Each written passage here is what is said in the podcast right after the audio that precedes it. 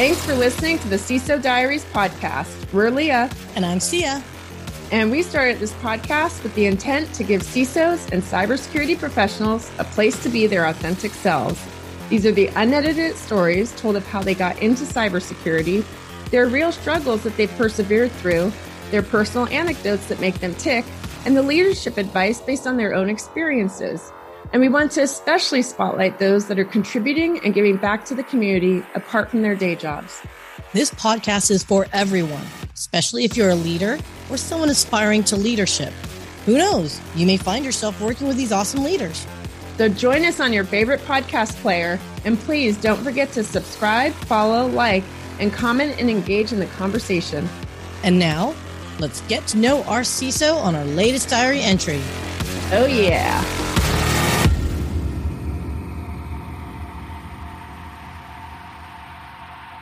Good morning, good afternoon, and good evening. Thank you all for joining another entry on the CISO Diaries podcast.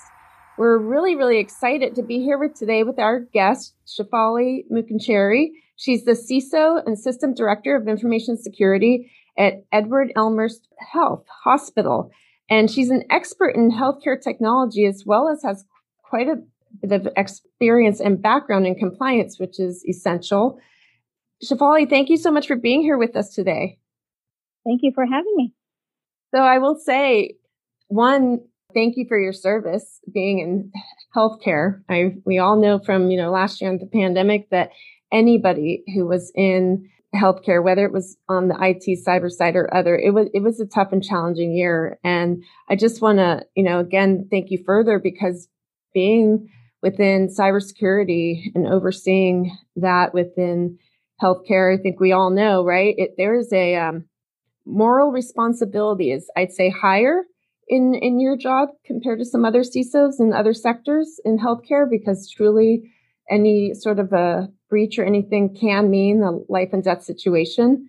So, what a you know, hoping that you can share some things with our audience to help others who are you know in in your same role or maybe considering going into that and encouraging more people to get into uh, cyber and healthcare you know but just to kind of talk a little bit about you know we've seen obviously a lot of increase of attacks in the last year and they're not stopping anytime soon. You know there's uh, specifically been you know, recently there were hackers that posted hospital patients data online. The cyber criminals are after hospitals at an all-time high because of the sensitive data. They can get money.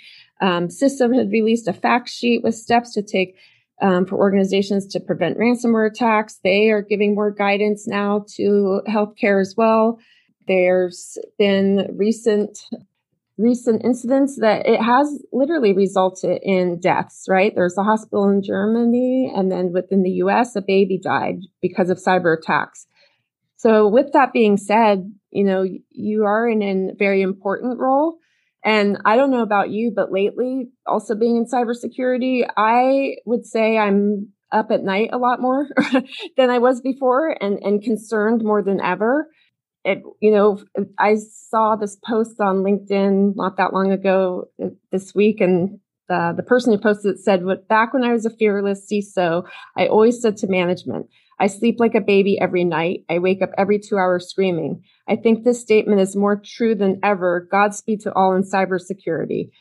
So, Shefali, that being said, you know, how are you feeling these days with everything and, and in your position? And, you know, if you're losing sleep at night or feeling, you know, more anxious than usual, like the rest of us in cyber, what are you doing to combat that, but then also apply it to improving and, you know, really helping others on your team and, and even broader, especially in the healthcare sector? I think it's so important to understand. Sure. So, yes, you know, cybersecurity is something that I take very seriously because being in healthcare it's not just information technology that I have to think about. My number one concern is patient safety. Because if the systems aren't there to provide the information that is necessary for patient care, for communication, just even as to employees, then we are at risk, right? So, you know, as you mentioned earlier, Leah, that We saw a woman die in Germany. We recently heard of the baby death in a Alabama hospital. Um, and when I look into what happened, um, that keeps me up at night, right? To say, wow, do we have all of our systems secured? Do we have everyone that I need to be on the team collaborating together? You know, we don't want to work in silos anymore because cybersecurity is not just about me and my position or someone in as a IT security analyst. It's everyone. It's an everyday concern, right? It's just not something that IT does all the time sitting in a corner somewhere. It's on the mind of everyone and it should be on the mind of everyone within a healthcare organization.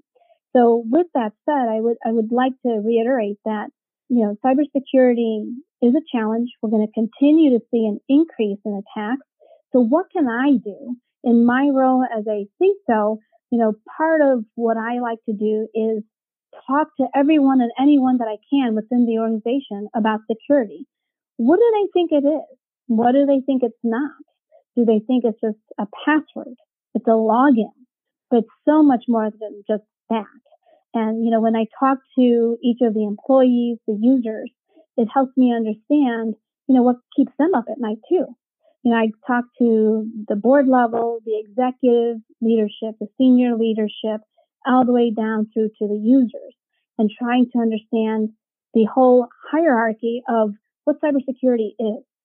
You know, we know it from a technical perspective within our own IT security department, but the impact that that department has on the functions and operations of everyone else, whether they're a customer of healthcare, a patient, an employee, or just someone who is has somebody, a loved one sitting in a hospital bed, right? So depending on our role, we look at cybersecurity very differently. And so when I think of the landscape of cybersecurity, what does that look like? So for me, I am up very early in the morning and I comb through much of social media, many of the health um, care IT uh, magazines online, uh, online resources, listservs, different channels, uh, subscribe to a lot of them. So I'll spend a good two hours every morning combing through anything and everything I can get my hands on. This helps me sleep a little bit better at night, knowing that every morning I'm going to get up and I'm going to look for things. I'm going to try to see what's the latest gadget out there for IT security, what's happening to other organizations within the U.S. and globally. You know, we do think of cybersecurity as, you know, we're located within um, the U.S., but I also have to understand what's coming in to other countries. You know, we look at geolocation. You know, what does that look like? How many countries are trying to connect to my hospitals or health, Edward Elmhurst Health Systems network? And, you know, we have millions, millions of connections that are coming through. So making sure that those connections are secure and that we're blocking accordingly. So again, more informed I am, the more useful I am to my organization. You know, that was perfectly said. I'm glad that people are going to be able to hear this because I don't think I could have said it better myself. You know, Shefali, you said something that kind of struck a note with me, and it reminded me of an older article actually when you were uh, previously at your uh, uh, when you were the principal advisor over at um, what was it, Impact Advisors. There was an interview that you were in, and that communication piece, right? Talking to the team, talking to your end customers, which is basically the entire company, right? On the importance of understanding security. There was a point made, which I thought was perfect, um, and, and anyone that wants to know what I'm referencing, it's about how to build a balanced healthcare cybersecurity budget. What caught me was getting the departments to co-fund or put in dollar amounts in that cybersecurity budget, which goes back to the communication, right? As you're talking to them, they now have skin in the game because now they fully understand that holy smokes, part of my IT budget went to securing my group that, you know, we had to make investments in. So I think communication is a huge component of it, but getting that value, that understanding that they've got skin in the game in the mix, that they aren't working in some kind of vacuum promotes good hygiene overall or a good security hygiene overall. Yeah, that's a great point. Um, because, you know, one of the things that I would like more leadership to look at is what percent of your IT budget is IT security? If we feel that we as senior leadership or executive leadership or even at the board feel that we can't sleep at night because of cybersecurity, well, what percentage of your IT budget is IT security? Sometimes it's the tools. Sometimes it's the people you invest in to help you scan, monitor, right? So going back to your point, Sia, it's, it's definitely a challenge uh, when you look at a cybersecurity budget. Oh yeah. I mean, there's no two ways about it, right? Because I think in, from the world of IT, there's, I think we're all as humans fall. I'm not going to make fun of IT, although I enjoy it immensely. Um, and don't worry, guys, I still love you. Because you came from there. Because I came from there. I've got a lot of scars from it, but, but it's this. We like our gadgets and the latest and greatest tools out there, right? And we're thinking, hey, if we're buying the latest tool on this, it's going to solve X problem. And the reality is, is no, not necessarily, right? You might have, um, there's this, uh, click, uh, clickbait article. And yes, I am, I will click on clickbait. So I'm your worst nightmare, everyone. Um, I'll bring you the virus to you. Um, but what I'm about to say is, uh, you can't just apply technology because it sounds cool or it looks cool at that point in time. If it doesn't fit in your proper environment and overall manageability of it and it integrates with your environment, I just see a lot of money wasted in cybersecurity and IT in general and in life in general. But do you feel at times, Shefali, with your teams and when you're working with your, you know, fellow department heads that you have to say, Hey guys, that's a great tool you're buying, but there's some ramifications for it. Do you find yourself kind of having to dance that fine line between gatekeeper and, you know, you know, supporting them in whatever business initiative needs to get solved? Absolutely. So, you know, this is one of the challenges with, you know, you could take a hard line with cybersecurity and say, nope, you can't get that gadget or that solution because it's going to be a high risk. Or you could be the person that says, well, let's look at it. Let's talk about it. Let's understand what the risks present by implementing such a solution. So one of the first things that, um, you know, I look to do uh, within Edward Elmhurst Health is anytime that we look to purchase a application as an example, we have some very good uh, operational processes and workflows put in place where um, things follow in sequence of approvals. Um, as part of that approval level, there is what we call the vendor security risk assessment. And the vendor security risk assessment process, and I'll say it, it, then this is where, you know, cybersecurity does get, get, um, uh, a bad rap sometimes is because we take too long on, you know, vendor security risk assessment. Why is it taking so long? I need to implement this application. We've only got two months left. But if we don't do the due diligence, you know, I have run into some vendors where we find that, you know, in the contract it says, hey, it's Edward Elmhurst Health responsibility to establish and maintain cybersecurity practices and safeguards. But yet we will have that same vendor saying, hey, you know what? We don't want to use your remote access tools. We want you to use ours. But if I let that vendor, you know, say, yeah, if I say yes to that vendor, then I use all, you know, I lose because I can't see who's accessing. Um, I can't see the audit logs if I wanted to, right? So I lose security um, protocols and I can't make any headway into what that vendor is really doing then. So you sometimes have to find a balance between where you're at odds with a vendor. And many times they go back to governance. Governance is something that folks are just like, well, yeah, you got that committee. They talk about things. They take minutes. They have agendas. But realistically, governance is set in place because when you have challenges like this, where you're at odds, whether you're delaying the security risk assessment process because there is, you know, there's notions of high risk, but yet you're getting pressurized uh, by a department saying we got to implement this because of patient safety. What do you do, right? So basically, what you have to do is you have to have governance. You have to have the ability to go upward to a committee that has various members from different departments and leadership sitting there that are willing to accept the risk. Risk acceptance is something that many organizations don't talk a lot about.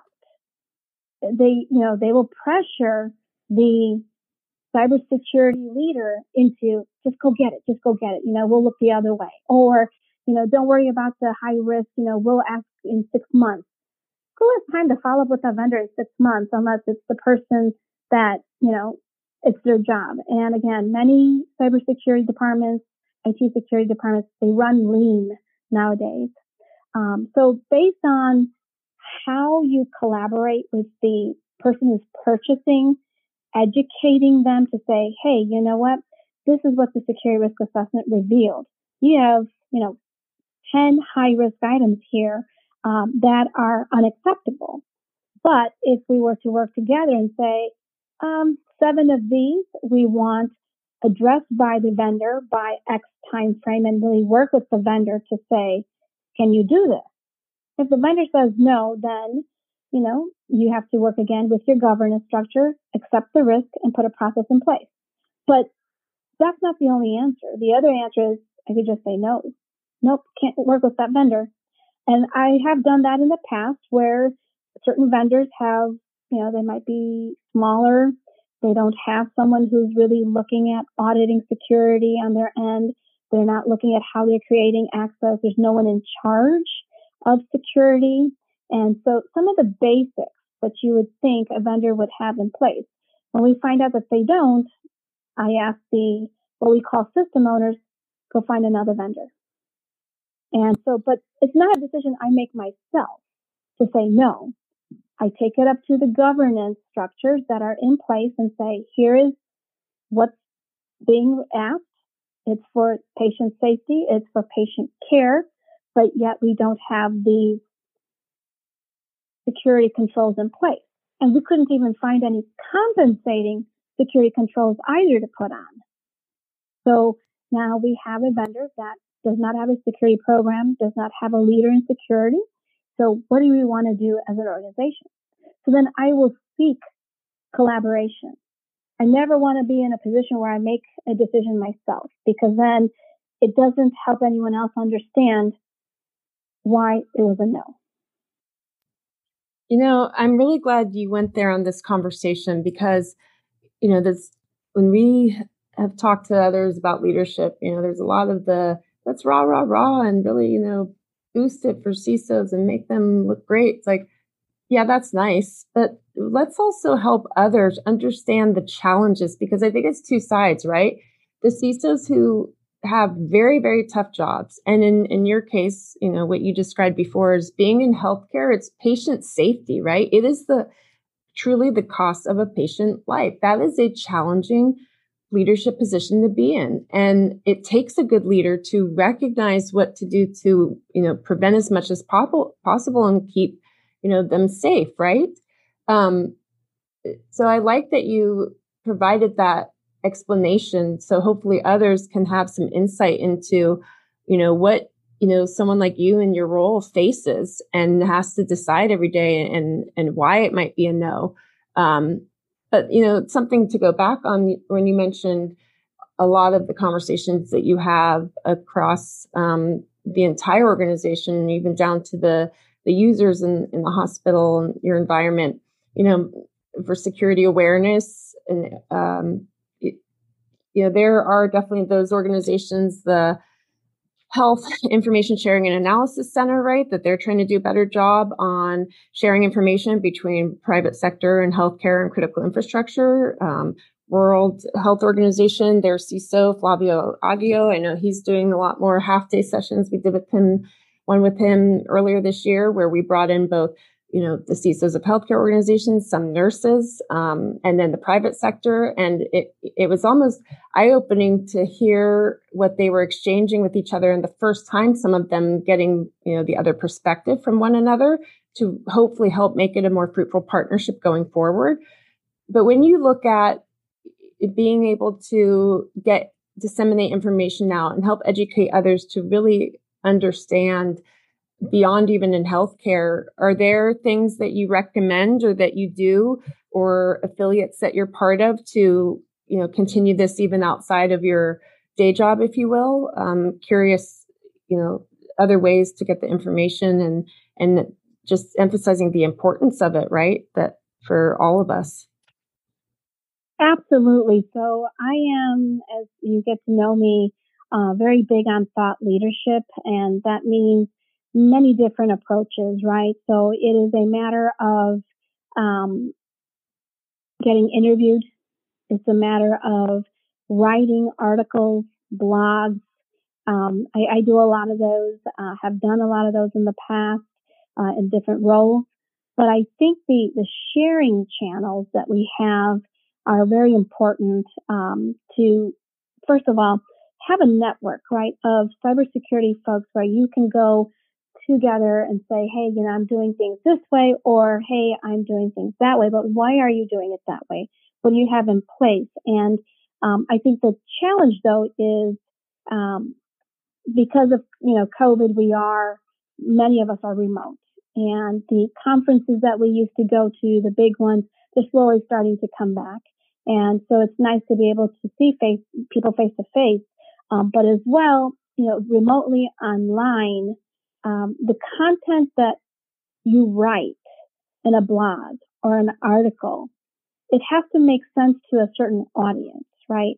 So having the ability to communicate in a blog, you know, five to 800 words, you know, in a blog, say as an example, how do I get my point across? Because I'm limited by the number of words that, you know, one online magazine may say that I have. So I have to be very choosy in how I'm packaging my message uh, to other folks in cybersecurity. And so it might be a focus on a specific topic. It might be on a specific tool that has just come out. Um, artificial intelligence is always a hot one, uh, where you know we have lots of pros and cons. And so I think it's just making sure whatever you communicate, it's credible, that people know it's coming from a source, uh, an experience. And I always try to preface like where I do get my information or if it's coming from my experience. I think the credibility of what I say, when I say it, and how it's being communicated affects how people receive me. Girl, can I just tell you something real quick, Shefali? Have you heard of podcasts? You don't have to do a lot of writing. You could just start spouting out and heaven knows how eloquent you are. There's an audience for it. Great awareness uh, platform for sure. No, no. but Shefali, I have noticed you are quite the writer. Um, you know, you know, I always say to all of our guests, I will duck, duck, go, Google. I will like research you. I'll go down genealogy. I won't go down your genealogy. Don't worry. But with the name of Mookencherry, it's very unique. Um, no, but you are you are a freelance writer uh, for a spell. Has that always been your passion? So it has been. Um, I have been writing for a very long time, and you know, outside of my full time job as a CISO, um, I do a lot of community work. So, for example, um, uh, you know, security is my love. You know, it is what I do, but I also have other passions, other areas of knowledge that um, I try to share with other folks as well. So, um, you know, in talking about what I do, uh, I have also created like 16 different online courses that deal with public health billing and coding, which are offered through the University of Illinois at Chicago for free for folks who want to learn about public health billing and coding. Um, so I try to give back to the community as much as possible. But I just, you know, writing is something that comes to me easy. Um, but at the same time, I'm very aware where it can go. You know, I might write it one way, one uh, for one online source, but someone else might take it and grab it and put it in some other source. So I'm very careful in how I will say something. It's almost like you have to be intentional with the words that you speak because it could be twisted on you and it can be turned and used against you. Gee, Leah, you would think you and I would have practiced something like that better, huh?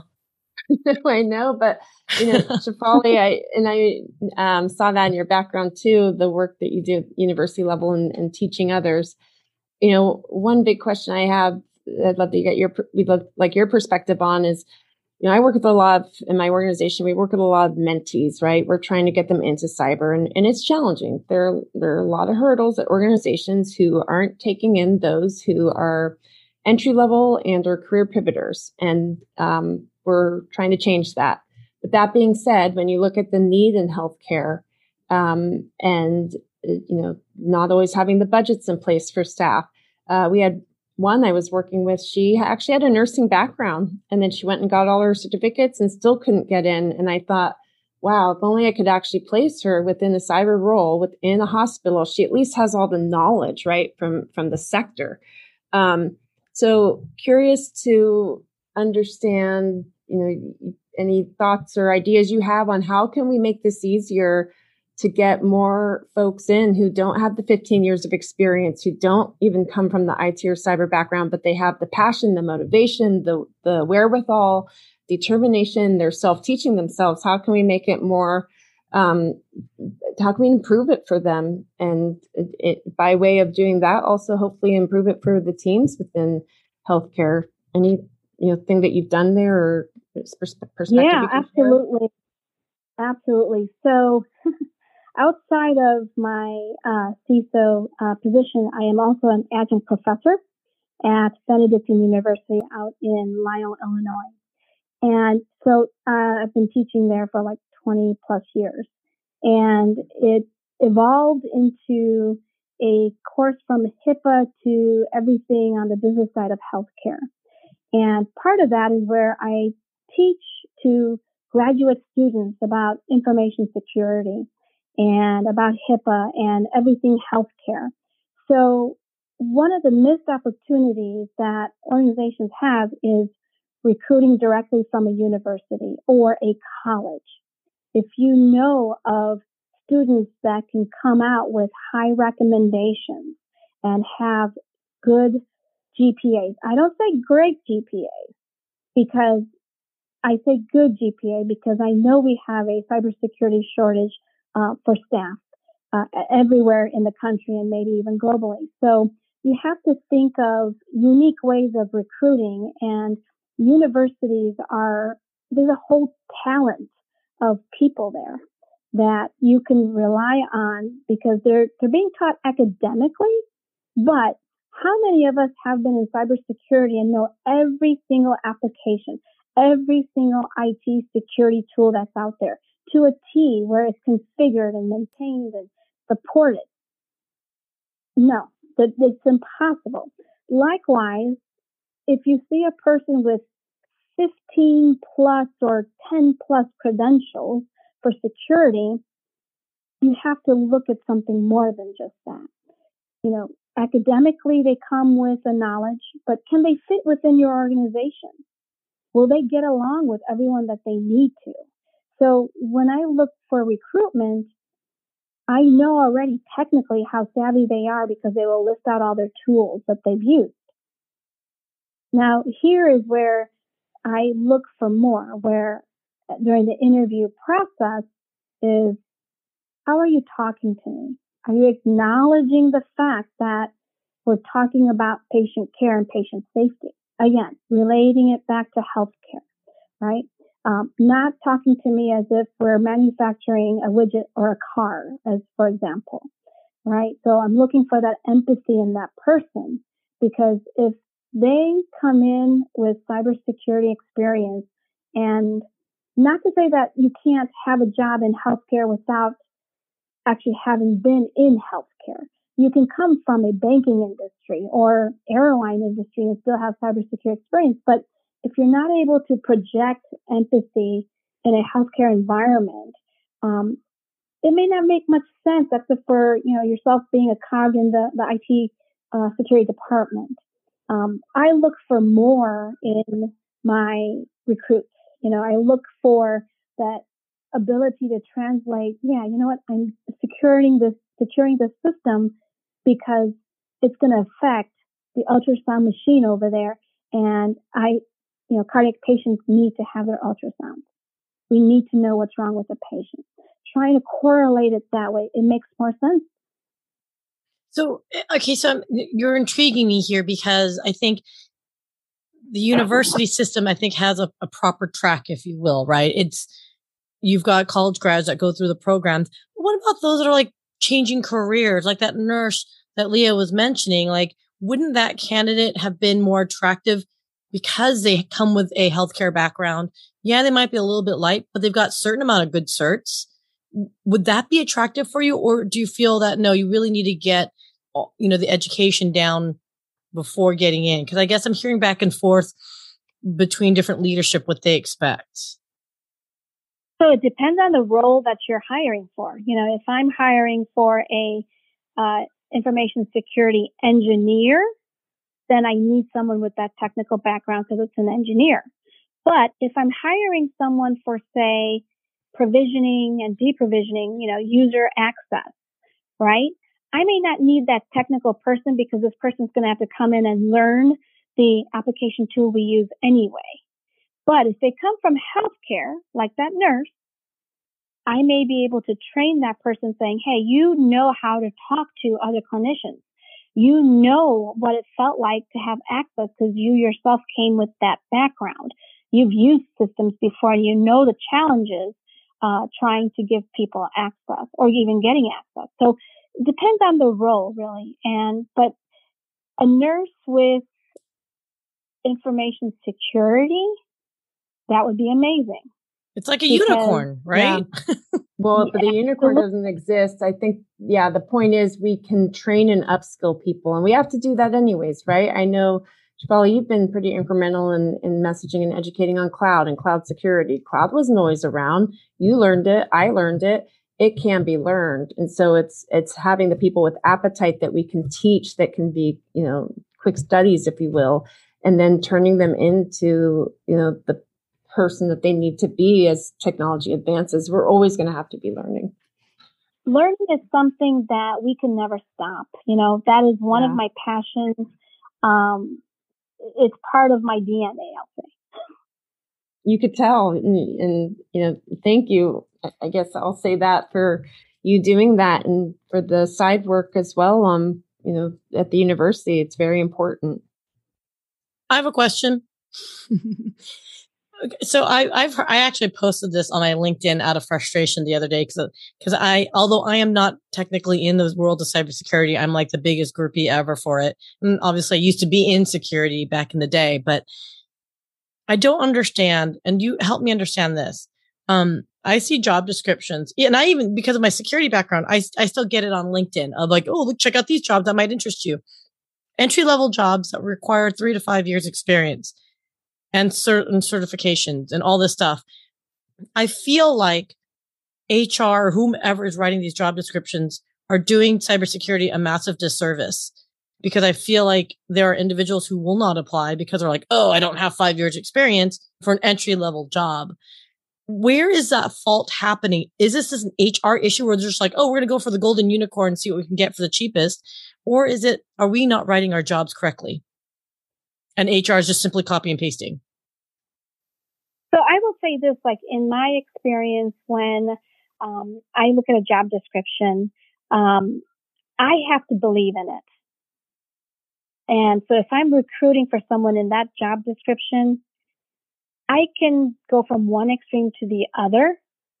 You know, the dollar amounts I don't even look at, but I will say when I need someone within IT security, depending on the role, what do I need them to do? If I need someone to be a manager of IT operations within the security department, dealing with security operations, I'm going to need someone technical. I'm going to need someone who has the experience. And again, going back to where, you know, entry level in security, Uh, I'll just say I recently just hired a person right out of college, junior experience, um, for a full blown information security analyst position. Uh, this is someone who's worked only three months in their entire life. But thank I you. Say, by the way, I just had to jump in and say that for having that mindset and for doing that. I don't know, you might get a lot of people reaching out to you after this, wanting to try to come to your team. But thank you is all so, I can say. Well, so this is the thing is going back to the zest of learning, right? Being able to come into an organization and say, yes, I want to do good work. That makes a difference to me because again, in IT security, the credentials we all have are great. We're academically taking those exams, you know, and maybe we take some things out of those exams and we apply it to our job. But for entry level positions uh, within IT security, you know, whether you have a credential or not, it's irrelevant to me. Again, I'm talking entry level.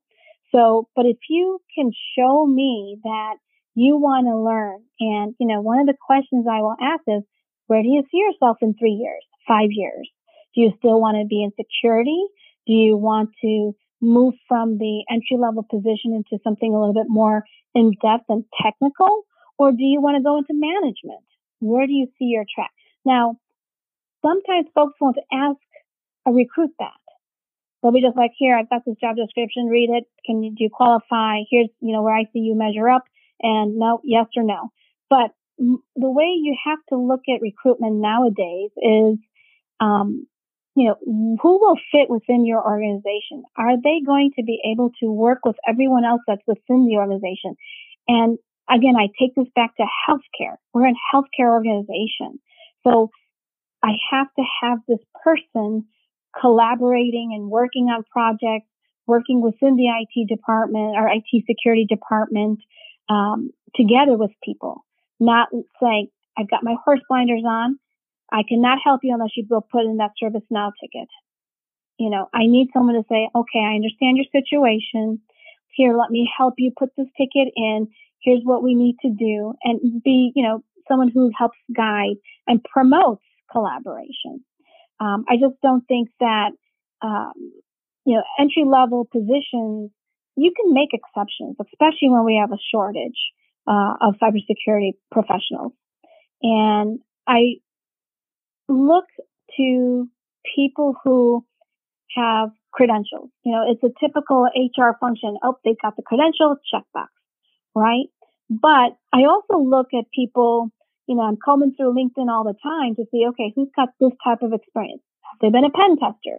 Do, uh, do they have any kind of ethical hacking experience? Do they have any kind of user access or provisioning experience. So sometimes it comes down to experience, fit, besides the academic knowledge and the skill sets that they have acquired from previous positions.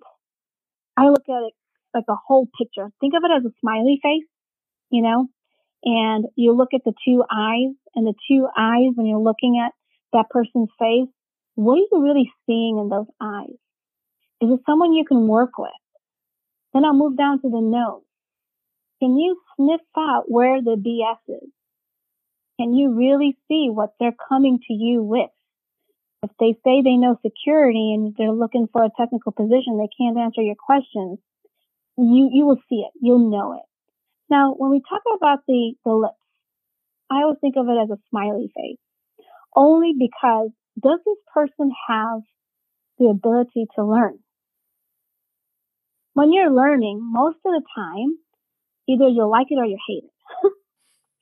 I want to present an environment where you're going to like it and you're going to smile about it.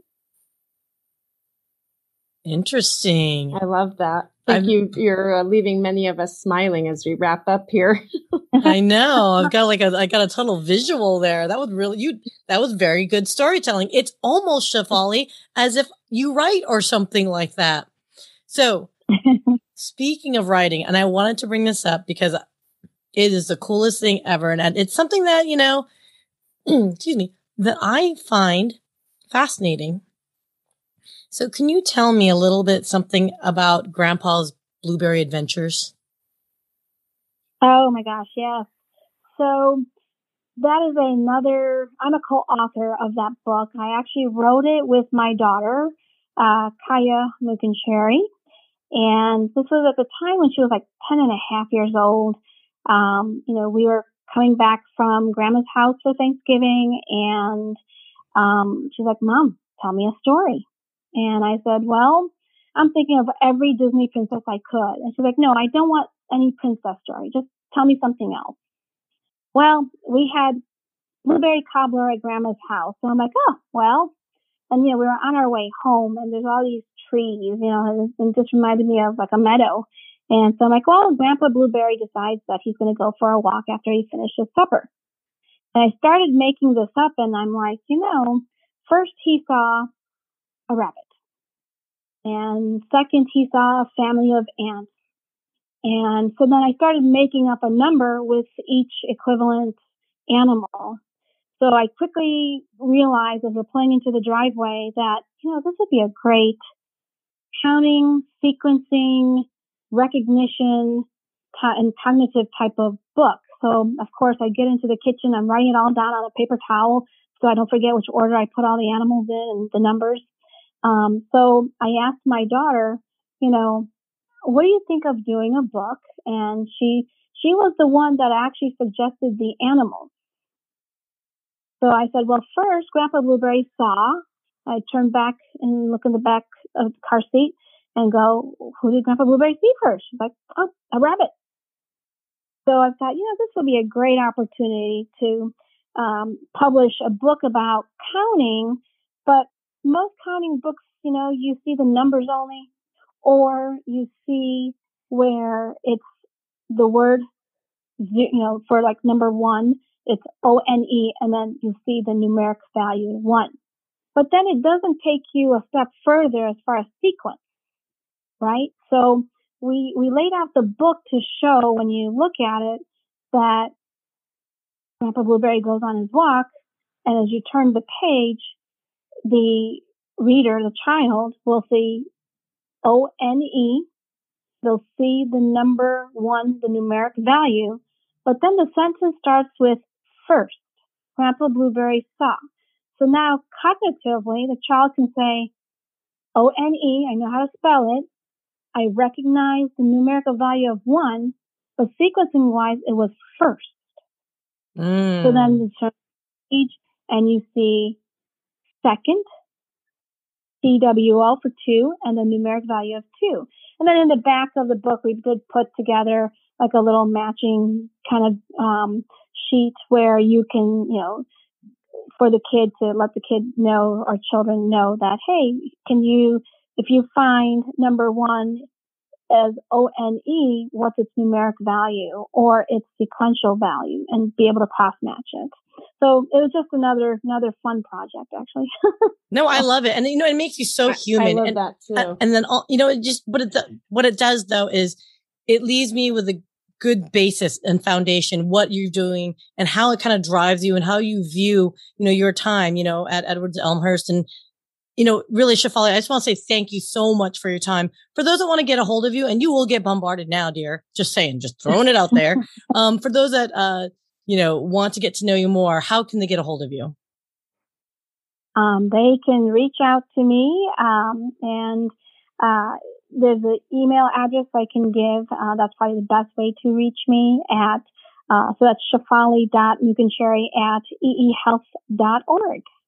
Excellent. And uh, is LinkedIn a thing? Do you go there or do you just prefer the email?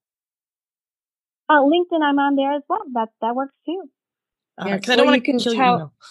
And you could tell you're an educator at heart. And again, thank you for that story that you and what you shared with us personally and working with your daughter. I think all of that, um, your experiences, the work that you're doing in the industry to help make healthcare safer, patients, people safer. All of us um, truly appreciate the, the work you do. We know you're on the front lines truly in right now, and I know all of us in cyber, whether we're in the healthcare sector or not, can um, understand that. And just again, it was uh, really great to have you with us today and just share candidly so that others have a better sense of what you do go through as a leader in, in cyber on the front lines in, in the healthcare sector. Thank you so much, Shefali. Really enjoyed the conversation. Thank you for having me. Excellent. And so, you know what? I think that on that note, I think that wraps up another wonderful diary entry. Thanks again, everyone, for listening to the CISO Diaries.